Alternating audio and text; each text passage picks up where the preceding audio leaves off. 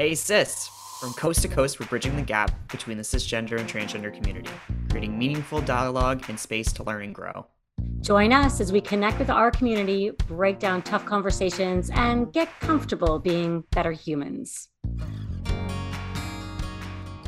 When we use things like not appropriate, like it puts it makes the other person feel like they've done something wrong. Mm-hmm. And I think mm. when you're learning, as long as you're learning with an open heart and you're not being an asshole, I don't think you're doing anything wrong, even if you use the wrong language.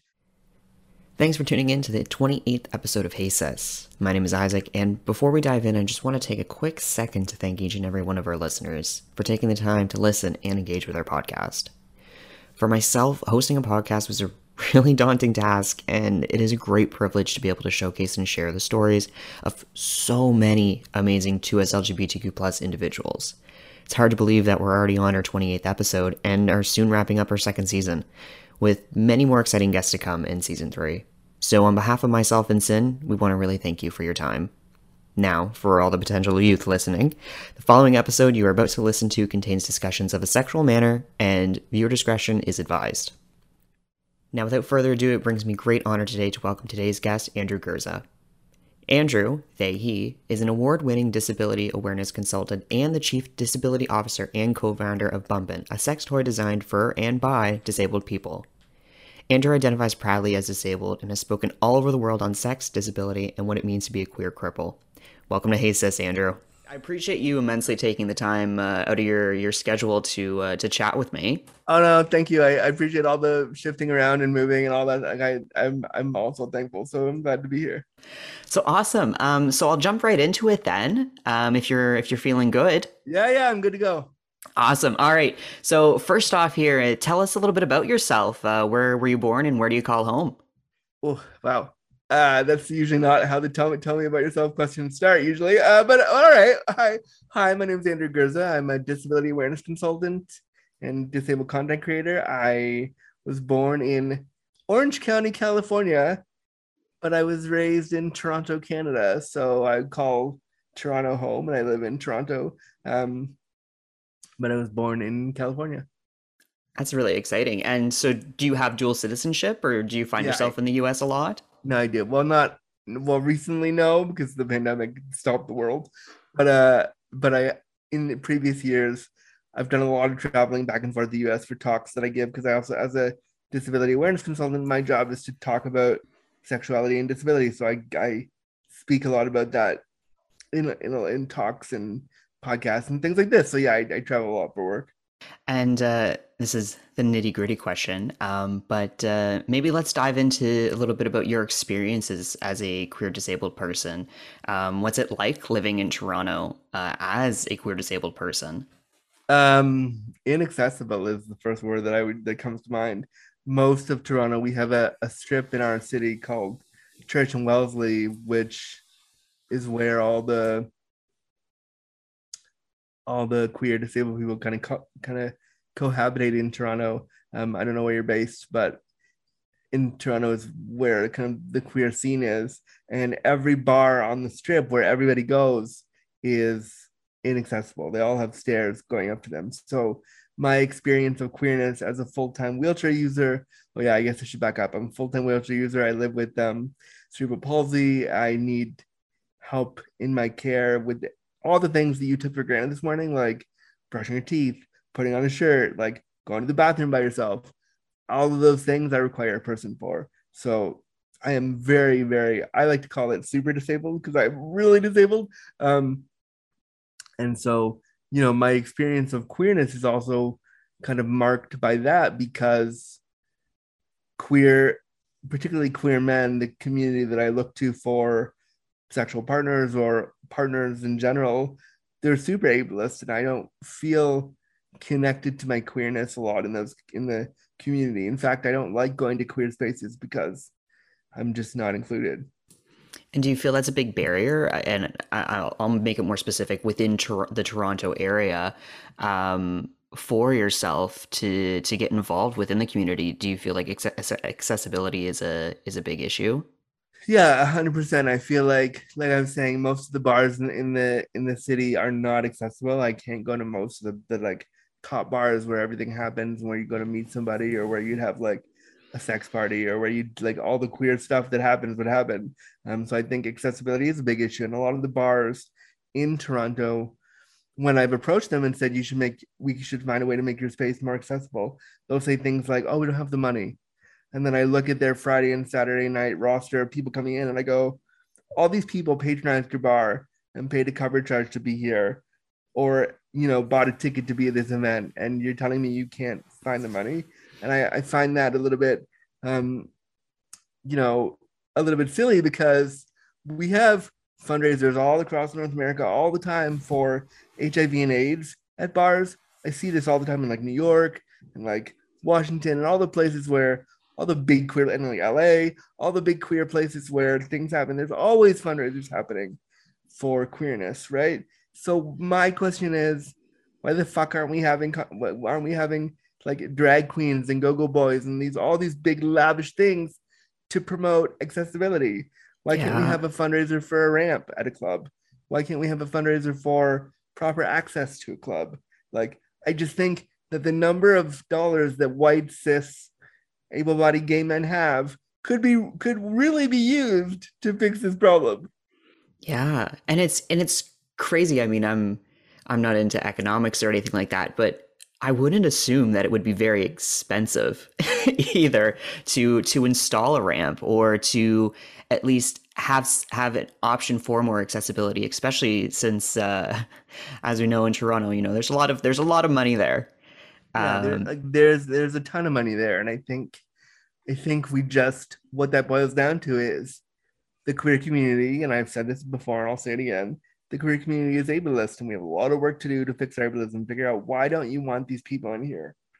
Why don't you care enough to make it accessible? If if a if a queer bar said and this is not the same thing but it sort of is but it's also not if a queer bar said you know we don't we're not going to allow trans people in or non-binary in the community would be up in fucking arms mm-hmm. or if they mm-hmm. said you know we're not going to going to allow queer people of color in tonight. Are you kidding?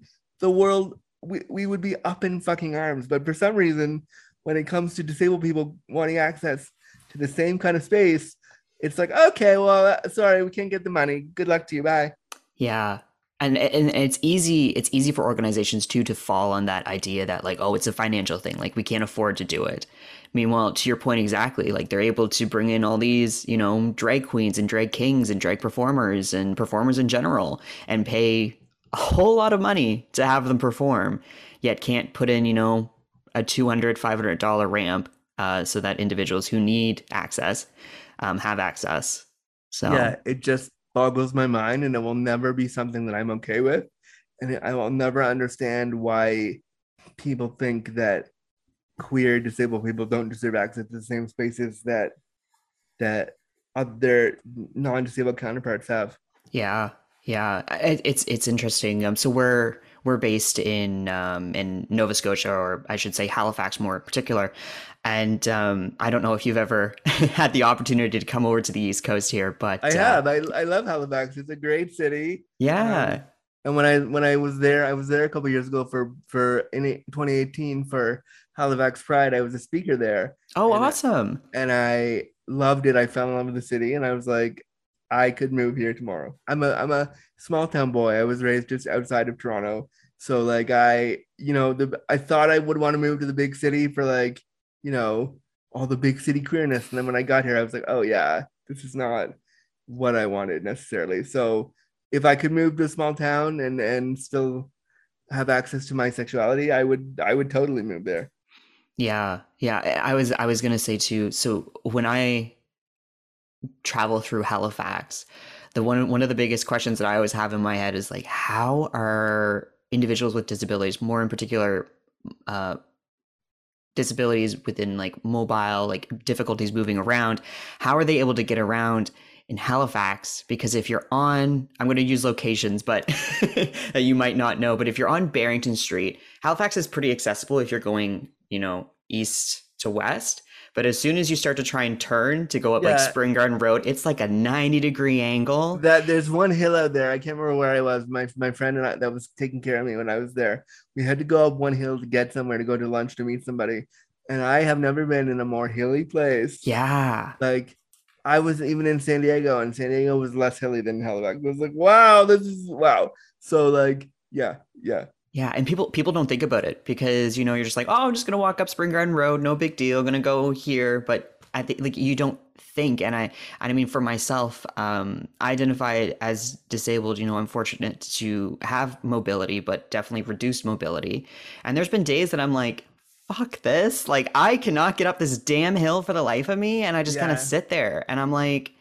I don't know what to do, and there's there's not a whole lot of options, but I know at least um, you know, knock on wood, hopefully, um, Halifax is doing a little bit more to become more accessible. But I'm I'm always curious about spots like Toronto because they like to pride themselves in being accessible, but then I'm I'm like I don't I don't know if you actually are.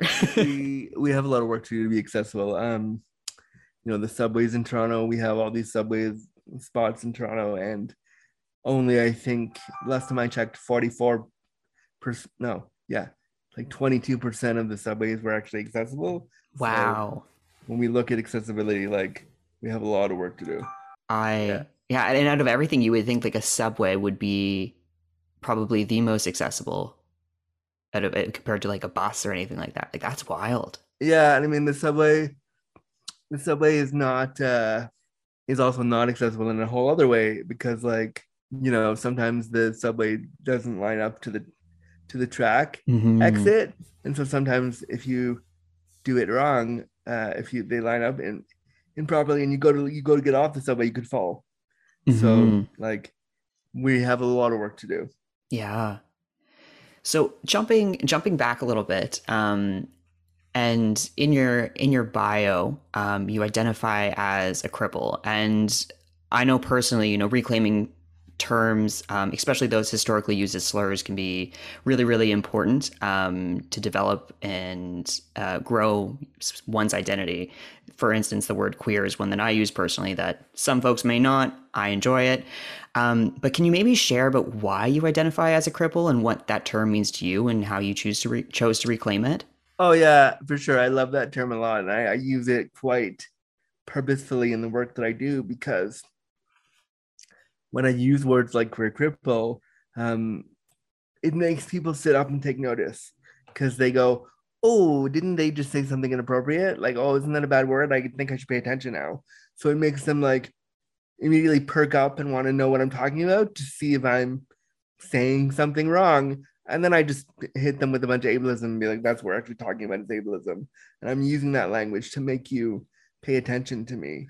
And also for me, I use that word because I'm like, I know what you already think about me. I know that you think I am, you know, less than. I know you think I'm not viable, particularly for queer men. I know you think that I'm not sexy. So like I'm gonna put this word out there and I'm gonna play with this to be like, fuck you. You don't get to define me and I'm already gonna I'm gonna reclaim the word so that when you try to throw some shit at me, I'll be like, don't worry, I know I already know where you're going. Like, I got this. So for me, it's reclamation and also like a reminder that being crippled is powerful and being crippled is important. Now, I wouldn't recommend like saying this to like random disabled people on the street. Don't don't do that. But like if somebody's telling you this language is important for them, you should listen. Yeah. No, I think that's that's really interesting. Yeah, because I can only imagine like as soon as you you would say it, like it would definitely get some. You know, I'm just thinking of like a dog ear, like ears perk up. They're like, Yeah. oh, like what's he saying? Like what are they saying? Um, yeah, because I I you know queer is definitely different, completely different connotation, especially in the year 2022, where where so many folks are reclaiming it. I feel like it's it's becoming more synonymous with uh, 2S LGBTQ. Um, but uh, you know the the very emotionally charged slurs i think those are the ones that i i really um appreciate when folks reclaim them and use them as their own um, but your point is is very important to say you know don't go out in the streets and start using these terms towards random people you see because uh, you'll probably get uh, met with, uh, with a little bit of anger. you'll probably get run over or like you know they won't be very happy and i i think also you know with language around disability i think um my i've softened a bit to it because a lot of people don't know that the language around disability changes so a lot of people still use words like special needs handicapped um you know, uh, I'm trying to think of what other ones there are. There are so many others that I can't think of right now, but like those two are the ones that come to mind special needs and handicapped. And like, I try to listen to how they're using the word. Are you weaponizing it against me, or is it just something that you don't understand? For instance, people who, when my mom was raising me in the 80s, oh, I feel so old just saying that. When my mom was raising me in the 80s, like, you know, the terms that she had to use raising me was special needs. So she'll still refer to disabled people as, you know, people with special needs. And I could cringe and I could be like, mm, "Mom, that's not the right language." And I have done. There was a when we were at an airport one time, I like called her out for using special needs because I was frustrated with her, and like so we, and she stopped me and said, "She said, well, am I hurting you?" And I said, "No." She said, "Well, if I'm not hurting you, like, and not intentionally trying to do this to you, does it is it really worth yelling at me right now?" And I was like, "Oh, probably not." So it, it's allowed me to like look at how people are using language and try to look at the intent behind the words and then be like, oh, should I address this or can I let it go? Mm, that's a that's a really interesting point. Yeah, because because sometimes it can be difficult, especially if you know. Um, and feel free feel free to jump in if I'm if I'm saying anything that uh, that speaks to you. But um, if you're if you're trying to explain, you know, your disability to another individual who might not have the same amount of knowledge, especially older individuals, um, you kind of have to fall on a lot of those terminologies that might be a little bit more outdated, not appropriate. Yeah. Yeah. I don't think I wouldn't use not appropriate. I would just think outdated. I think when we use things like not appropriate, like it puts it makes the other person feel like they've done something wrong. Mm-hmm. And I think mm-hmm. when you're learning, as long as you're learning with an open heart and you're not being an asshole, I don't think you're doing anything wrong, even if you use the wrong language. Very similar to what we're doing with trans and non-binary community members now, of like, hey, what are your pronouns? Mm-hmm. Like, and you know, my pronouns change constantly, and I fuck up my own pronouns all the time. And so, like, I think that we need to we need to be not dismissive, not like forget that people can say mean things, but just be aware that people are learning. It's a learning process.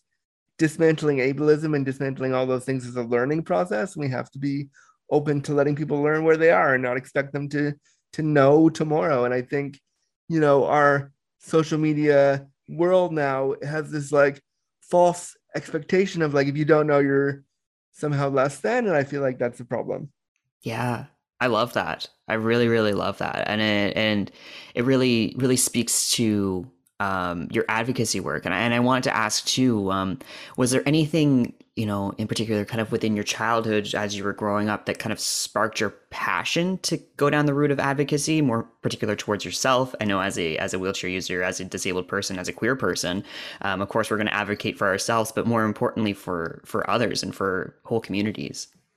Um, that's a big question. Sorry, I'm loading them up on you. in, my, in my childhood, I wanted to be a lawyer. I wanted to be, I wanted to be like dun dun law and order like lawyer person. That was my dream because I'd seen lawyers on TV and I was like, they're cool. They get paid a lot of money and they're cool. And most of the lawyers Heck yeah. on TV were like hot. So I was like, I want to be that. And then you know, I got into Canadian law and I was like, oh, this is really way more boring than I expected to be. So, kind of halfway through my disability career of doing my master's at Carleton U and back in like the early 2000s. Also, I feel old saying that, but like I, you know, doing my master's, I realized that like I don't necessarily want to go into law. I want to look at disability activism. And then for me, a big thing around activism was like, I want gay men to pay attention to me and I want to be sexualized positively and I want to I want to get laid and I want all these things to happen to me and I want relationship and I want all this stuff. And so maybe if I start talking about sexuality and disability, um, um, then they'll pay attention to me. So my advocacy kind of came from, if I'm honest, a selfish place of like, I want gay men to notice me. If I turn myself into an activist, or not an activist really, because I don't know if I love that term, but if I turn myself into like a disability awareness consultant, um, maybe they'll pay attention to me, and that's kind of where it came from. Mm. I uh, personally, I mean, I'm only one individual. I wouldn't call that selfish whatsoever. Um, you know, I think I think it comes from a very sincere place, and you're doing a lot of amazing work that are that is assisting not only informing you know cis white straight people about the queer community, but also uh, debunking and challenging you know the law and what we have in place around disability and how how able how disability has so often been in the background of discussions um, and or really bringing it to the forefront. Not even in like we would love look many disabled people right now during the pandemic would love it if disability was even in the background. It's not even in it's not even in most discussions. Yeah. Unless you're like trying to be inclusive and diverse and all that like bullshit buzzwords that we use in like when we talk about marginalized communities, inclusion and diversity. I hate it so much because it's like, uh, you're only doing this so you can like market yourself as amazing. Can we can we find a better way to talk about this, please? I hate it. It makes me cringe every time. And most of my job is working with inclusion and diversity, like places and universities, and so I have to just swallow it and be okay with it. But deep down inside, I'm like, we need to find better language for this. I I could not agree more. I I think it's easy to grab those buzz buzzwords and run with it, but we need to know what the uh, what flavor is there behind like your like what your is your actual is intention your with us. Yeah, yeah. Um, but yeah, like I I, I do consulting and, and work on the side, and my goodness, I can't even tell you the amount of times that people just like throw DEI out there, and I'm like, okay, like, but what are you actually doing? Like, yeah, are like, are you just pulling these out of your ass and being like, "Okay, cool, this is our DEI strategy," and I'm like, okay, there's nothing in here when it comes to you know racialized individuals. There's nothing in here when it comes to disabled individuals. There's nothing in here like you're you're missing so many people if you're just focusing on women or like white cis straight women. Yeah, then you're missing everything. You're missing like trans women. You're missing like so many other disabled women, you're missing disabled women of color, you're missing like so many populations that you should be speaking to. And like I think diversity and inclusion, like I'll take your money to check your to check your box. And I've done that so many times for for for universities and for you know groups and I love doing what I do and I'm very proud to, to help you check that box. But at the same time, like fuck, can we do we have to do more Hmm. Yeah, and I, am a, I'm a big believer personally that it all all it takes is one individual to just start asking those questions and being like, okay, like we need to be doing more. Like we're missing X Y Z here. Like let's work towards doing that. Let's reach out to someone who's actually within these communities to to f- actually go through and figure out where we're what we're doing wrong. Um, yeah, exactly. Yeah, and invoking people to do that is is always the trickiest part, but got to start somewhere. Yeah, yeah. Um, so I want to bring it back a little bit again. Um, so you said uh, in, in your experience in particular, um, dating and you know navigating sexuality is a is a difficult aspect. And if I can dive into this question, I'm ready. Are you ready? All right. Um, so, how are you navigating the dating scene as a disabled queer person? Like, are there resources out there that you're finding are helping you out are like how are you making connections especially during covid i think that's you can see me shaking my head i don't date yeah. anymore I, have not that i've given up but i'm just fucking exhausted i don't have the energy to deal with your ableism i don't have the energy to deal with my own internalized ableism when it comes to dating because no no if i'm dating a white let's just make an example of a white cis non-disabled guy they're going to have ableism around how do you how do you engage with a disabled person as a sexual partner, as a dating partner, whatever it is. And then I'm going to have internalized ableism on top of that of like, are they going to leave me? Am I good enough? Does my disability like scare them away? And all that shit is fucking exhausting. And I just don't have the bandwidth or the energy for that. So I haven't really looked for a proper date in a good long time. Um, I think if I can get good sex and and have sexy times in whatever way that comes, whether that be through hiring a sex worker or whether that be through like a you know an occasional hookup like i'll take that when i can and i'll again not that i've not that i've stopped looking so any like dudes who want to hit me up go ahead. But like you know i just think that um it's exhausting so i've haven't really done a lot of that. Yeah. And, and would you say um in particular over the past few years with covid accessing you know sex work or or hooking up with individuals has it been challenging for you? Oh yeah, the last three years, um, you know, I didn't see I the last time I saw my sex worker uh before the pandemic started was February 5th, 2020. The next time I signed Wow. for a session was October 17th, 2021. So we basically didn't have any in-person sessions for a year and a half. And that forced us to like look at digital space to like how do we how do we have sessions that aren't about touch? And it was really hard for me because I really enjoy sex and I like fucking and I like, you know, I, I like a lot of different things in, in my sexuality and not being able to have that and only being touched by care workers for a year and a half and knowing that and uh, you know when the pandemic started we had no vaccines we had no anything Mhm. for for what was happening so none of us knew when this would stop and so or when this yeah, I should be clear, it hasn't stopped yet, uh, or when it would, you know, feel safe, and it still doesn't feel safe in a lot of instances. But thank goodness, like I'm going for my fourth vaccine on Monday. You know, I don't know when this coming out, but on when we're recording on Monday, I'm going for for my fourth dose, and I'm so excited. I'm so grateful that that's there, and I will take fourth, fifth, sixth, seventh, eighth doses of whatever I need to to be okay because I think that I want to stay safe, but I also want to have access to to sexuality when it feels safe to do so, and these doses help me do that. Yeah. Yeah. Everyone deserves to be intimate. And I just uh like I I- just I can't imagine over the past few years like how difficult it is for anyone Like, trying I mean, to if, access if I can this. be if I can be really blunt, Go for it.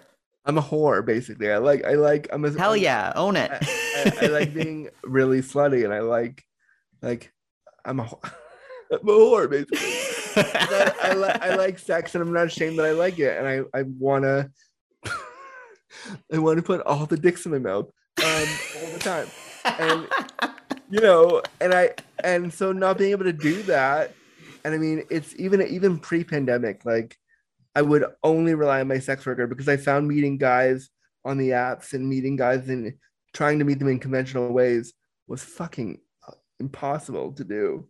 And like I would want to meet a guy and they'd be like, "Oh, you're disabled. It's too weird for me, or I can't deal with it, or like, I'm so sorry you're in a wheelchair. Like, but can you still fuck?" And it's like, well, "Come over, like, come over and I'll show you." Or Ugh. like, maybe I don't want to spend time with you. So like, sex work has been something that I'm really proud that I get, that I'm really privileged that I get to have access to because it is like upwards of 300 bucks an hour for a for to work with a person and i'm Mhm. lucky that i'm a freelancer and i get to do that but a lot of disabled people in my position don't have that money and don't Yeah. have those funds and i think the government of canada needs to decriminalize sex work not regulate it because i don't want the fuck government telling me whose dick i can suck and whose dick i can't like but you know it needs to be decriminalized and disabled people need to be given a stipend like they do in denmark and like they do in other parts Mhm. of europe where they're given I, I don't know the exact way it works but i know they're given like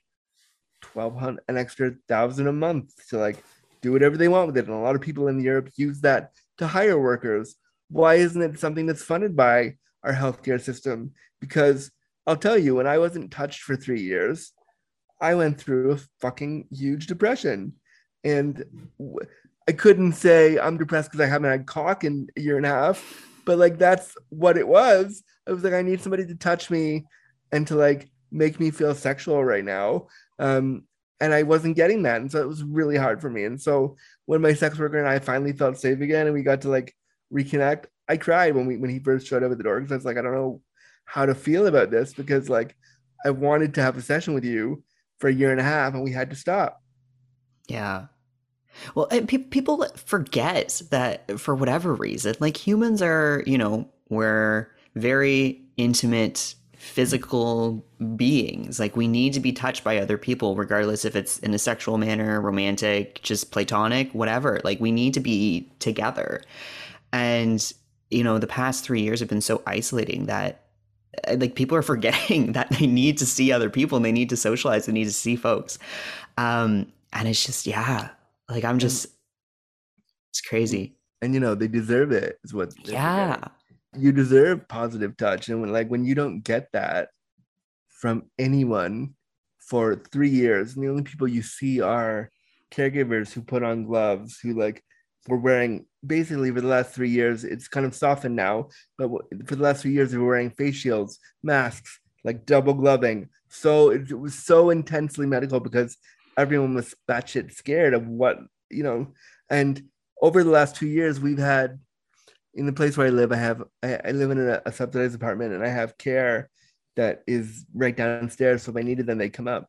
But um, over the last two years, we've had ten staff, ten or eleven staff get COVID, and wow. so we went through like a we were just all of us were scared, and so only having the interaction with scared care workers touching your body and doing so in a medicalized way with boundaries and all these things that are important really takes you out of your body and it's like oh well my genitals are only there to be cleaned and i guess i can't you know i guess i guess i'm not a sexual being anymore. Mm. and it hmm. was it made it really hard. Yeah yeah. And and just just to to ask as well um so you and your sex worker how long have you known each other or been working together? I'm, I'm yeah, not too sure the proper term so. Yeah we've known each other but we've been well we knew each other when we started working together. So about almost this October, I'll be five years. Um, and I'm really, really proud of our relationship because he like he came over a couple weeks ago and painted my house, like painted my walls for me because he's like, I want to make it look nice for you. Like, can I help you? And Aww. so like he painted my house and put up pictures and like he understands the value of what it is he's providing because not only are we having sex, like we'll go grocery shopping together, we'll do that kind of stuff. Like it's not just about I'm gonna suck your dick for hours and hours. It's like I want companionship too. Yeah. What I, what I like about it is there's no like emotional expectation of like boyfriendy or partnership. You know what I mean? There's no like, well, I'm your partner, so you have to do. No, there's like he you he has partners and he has a life outside of me. And when we're done our sessions, he goes back to that, and I go back to my life, and we'll we text you know, all the time and say, hello, how are you? Like, how's it going? And that's nice. But it's nice because like I don't have to, I don't, I'm not confused that we're, you know, partners. There's mm-hmm. a very mm-hmm. clear delineation of we have a working friendship, and that's great. Yeah. No, that's that's really important and I, I think a lot of folks too when they when they think about sex work like they just think of like one night stands or you know like just paying someone at cheap motel and then you're running off kind of thing. And that's great for some people, but I, I I think so often folks don't hear like this side of it where it's like long term, you know, relationships and that there's so much trust built between two people and and it's positive and happy and you know yeah like i tell him all the time he's the longest relationship that i've had with a guy ever and so like it's important for me to recognize that but also to recognize that he's a person outside of me and to expect things that you would in a in a non-working relationship is not fair. And so when we first started working together he kind of had to see because i got because because of my because i'm disabled and i don't get to explore that very often i i'm the kind of person when it comes to like boys and sex and love and all that stuff i get attached really fast.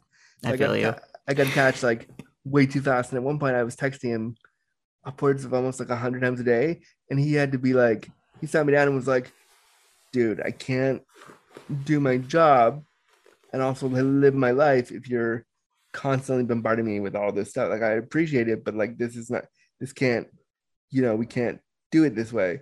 And I was initially like, well, fine, I guess we won't. And he was like, I'm not, I'm not saying that I don't want to be around you. I'm saying that this we need to set a boundary and it's okay. And so like I really appreciated that because he wasn't saying you're disabled, you're too much, I can't deal with this.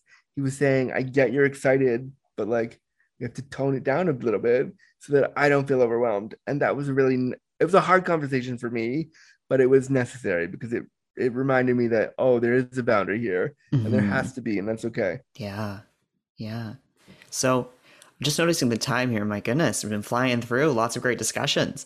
Um, but uh, I want to give you the opportunity to unapologetically uh, plug yourself. Um, but uh, what are some some good resources for cis straight non disabled listeners uh, who might want to further their learning or knowledge? Um, they should listen to my podcast, Disability After Dark. It's award winning. It just won a Canadian Podcast Award in 2021. Yay, thank you. Uh, so that's a great resource. And I talked to, it used to be a sex podcast only. now it's like an everything podcast where or an every and everything and disability podcast. So like I talk primarily about disability every single time, but it used to be only about sex and disability, and now it's like I talk about everything. So that's a great resource. Um, I launched not to plug myself, but I will. Listen, I said unapologetically plug Uh, everything. so like you know i also launched a sex toy company with my sister called Bump'n we're launching the first line of sex tech for and by people with disabilities and people with hand limitations we have our first toy the joystick that looks like if a if your favorite body pillow had a place to hold your sex toys that's basically what this toy looks like um, and you can go to getbumpin.com not only do we have the toy we have a book that we curated in 2020 full of stories from disabled activists all over the world talking about sexuality and disability. Um, it's really it's a really valuable resource. Every dollar you spend at our store goes in to help us create the toy. So if you want to really do something good for the disabled community and, and you know give back to people trying to do stuff buy a toy or donate money so that we can we can give a toy away or whatever it is like help us do that. Um and then other resources like i'm just trying to think what what which other that's not me. Kaleigh Trace. I don't know if you know Kaleigh Trace. She's a halifax native. She lives in toronto now but she's a, a relationship therapist in toronto. And she wrote a book 10 years ago called hot wet and shaking. That's about her experience of being disabled and and looking and having sex and being sexual and that's a really great resource a really awesome book that i highly cannot cannot recommend highly enough really important and that's a great resource for people to start to start thinking about sex and disability because you know what all of us are going to become disabled and we should start talking about it now Awesome. Well, that's all from me. I appreciate you taking the time, Andrew. Um, It wa- if there's it anything else, i mean i'm i'll just quickly plug where you can find me and yes, yeah, go for it. I give a lot of uh, I give a lot of hot takes on disability on Twitter. You can find me at Andrew Gurza underscore on Twitter and Instagram. And then if you want to book me for talks or anything like that, you can find me at andrewgurza.com. Highly, highly recommend. I, I heard you uh, chat at uh, what was it, the landing place? Oof. Yeah, that's Yeah. right. It was. And you had a really great, great talk there. So uh, highly, highly recommend. Make sure you you go on his website and book him. Yes, please. I could use the dollars. It's, it's a pandemic. Thank you. Yeah, awesome. Thank you so much, Andrew. I really, really appreciate you taking the time out of your your busy schedule to to chat with me and for being vulnerable. Because you know, I I, I thoroughly enjoyed uh, chatting Oh with no, you. oh no, it was fun, and I mean, and and thank you so much for having me. That's all the time we have today, folks. Thank you for joining us for another episode of Hey Sis. The conversation doesn't have to stop here, though. If you would like to get in touch with us to ask us a question or share your story on a future episode, you can email us at connect at simplygoodform.com or visit us on our website at www.asis.com.